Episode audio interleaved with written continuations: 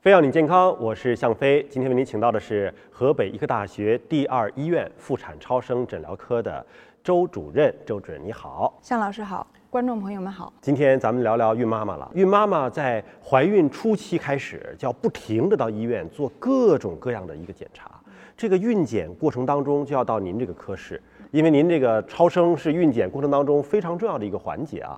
从怀孕开始到您这个科室来做检查，得做多少次超声啊？一般我们是推荐这样的：首先啊，第一次超声是在怀孕四十到五十天，我们进行一个早孕期的一个确诊，之后到十一周到十三加六天，我们会给她进行一个孕早期的系统的筛查，这是第二次。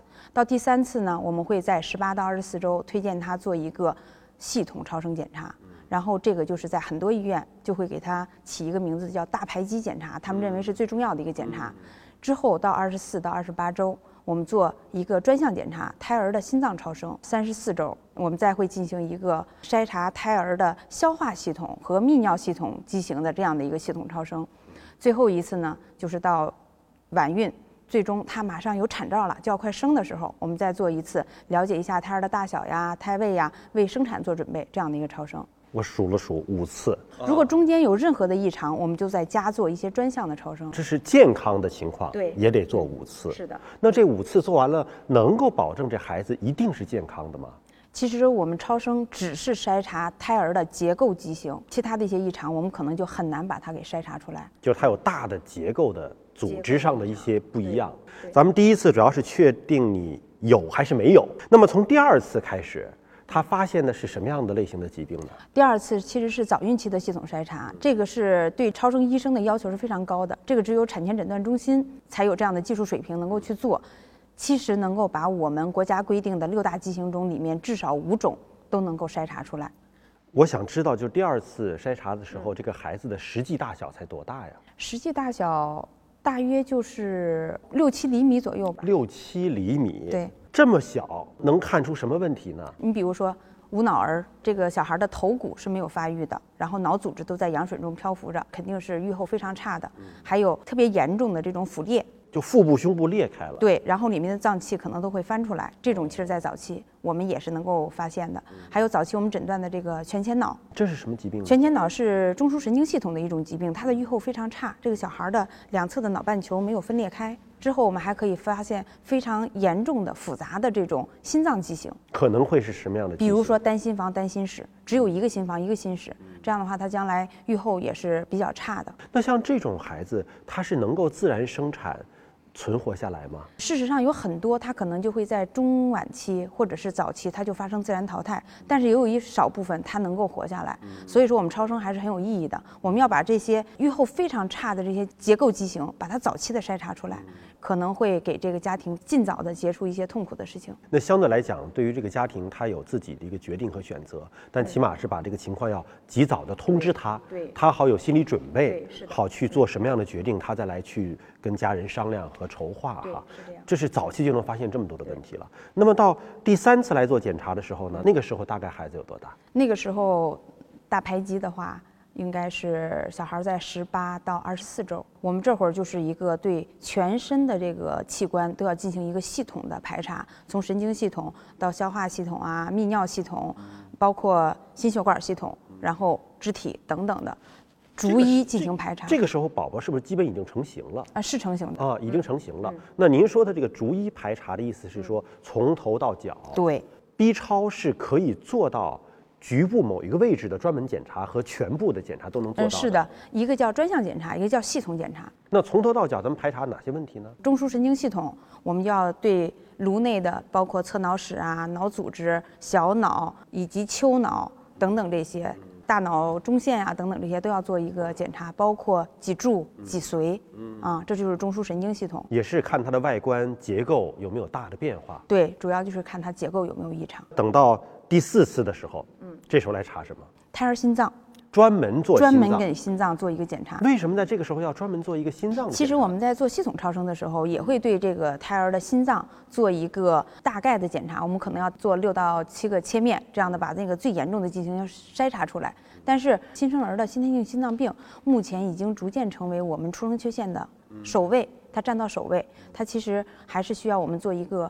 专科的检查，把更进一步的这些细小的异常也把它筛查出来。它是一种什么样的形态上的不同呢？他的心脏会有怎么样的不同？你比如说，他可能单心房、单心室，别人都是两个心房、两个心室，他只长了一个。这个通过 B 超是能够看到里面的结构是的，心脏里边的结构能看到。是的，是的。最主要的是，我们去筛查胎儿心脏的时候，是因为胎儿心脏的微小的异常，可能就和我们后面要筛查的这个染色体异常和基因异常可能会有很密切的关系，所以我们就着重要给心脏做一个详细的检查。这个是如果发现有问题，也是会跟。家属来沟通吗？会的，我们会做进一步的检查。如果心脏有问题，下一步就是我们要去做基因和染色体的检查，看看他有没有其他的问题。如果没有，我们再去和心外科进行沟通，去了解这个心脏疾病的预后，然后再去决定这个孩子应该怎么办。发现异常之后，是一个系列的后续的一个诊断的过程。是的，是的。它其实也是一个风向标。那第五次呢？这时候孩子已经很大了。第五次的时候，你看我们专门的就是提出来要对消化系统和泌尿系统进行进一步的检查，因为消化系统，比如说肠道的异常，尤其是我们经常。最常遇到的十二指肠梗阻这样的疾病，它往往都是在孕晚期才会发生，就是到三十二到三十四周它才有体现，早期我们是看不到的，所以这个时候就很有必要再追加一次超声。肠梗阻是一种什么样的现象？能带来什么样的问题？比如说啊，十二指肠梗阻，它的十二指肠是发育到某个地方它就终止了，它和下方的肠道是不通的。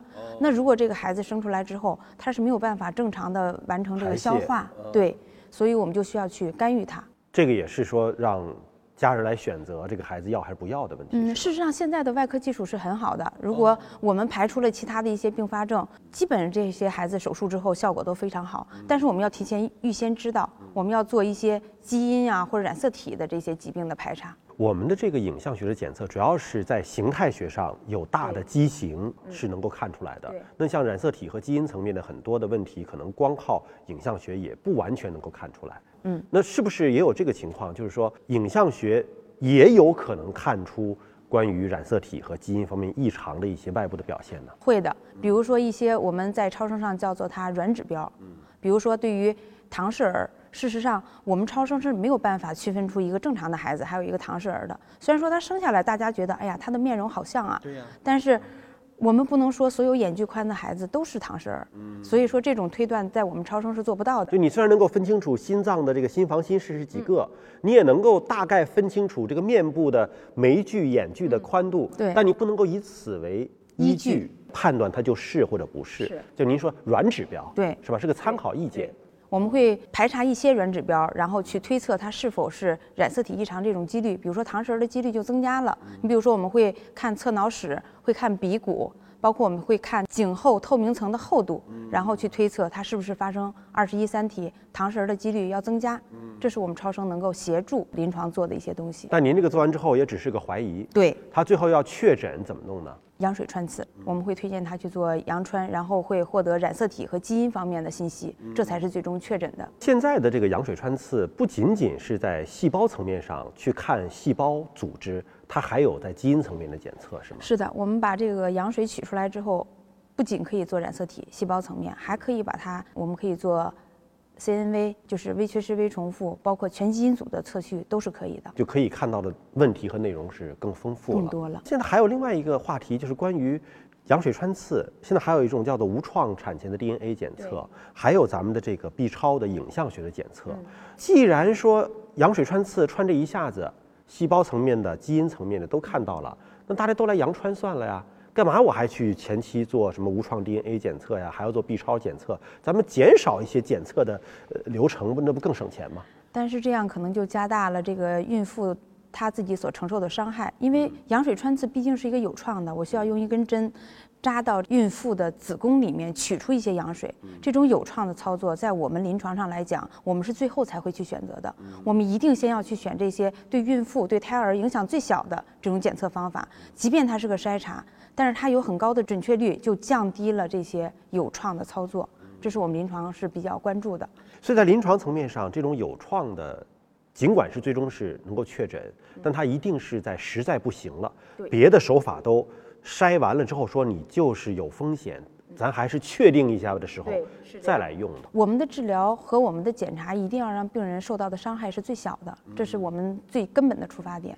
所以说，现在 NIPT 的这种广泛的这种推广啊，包括今年我们河北省 NIPT 在全国是第一位面向全省的孕妇是免费的，这个就是给我们河北省的孕妇带来了很大的福音，也使我们的这个阳穿率真的就有所下降。非常感谢您和我们分享。那么今天节目就是这样了，感谢您的关注，下期节目时间我们再会。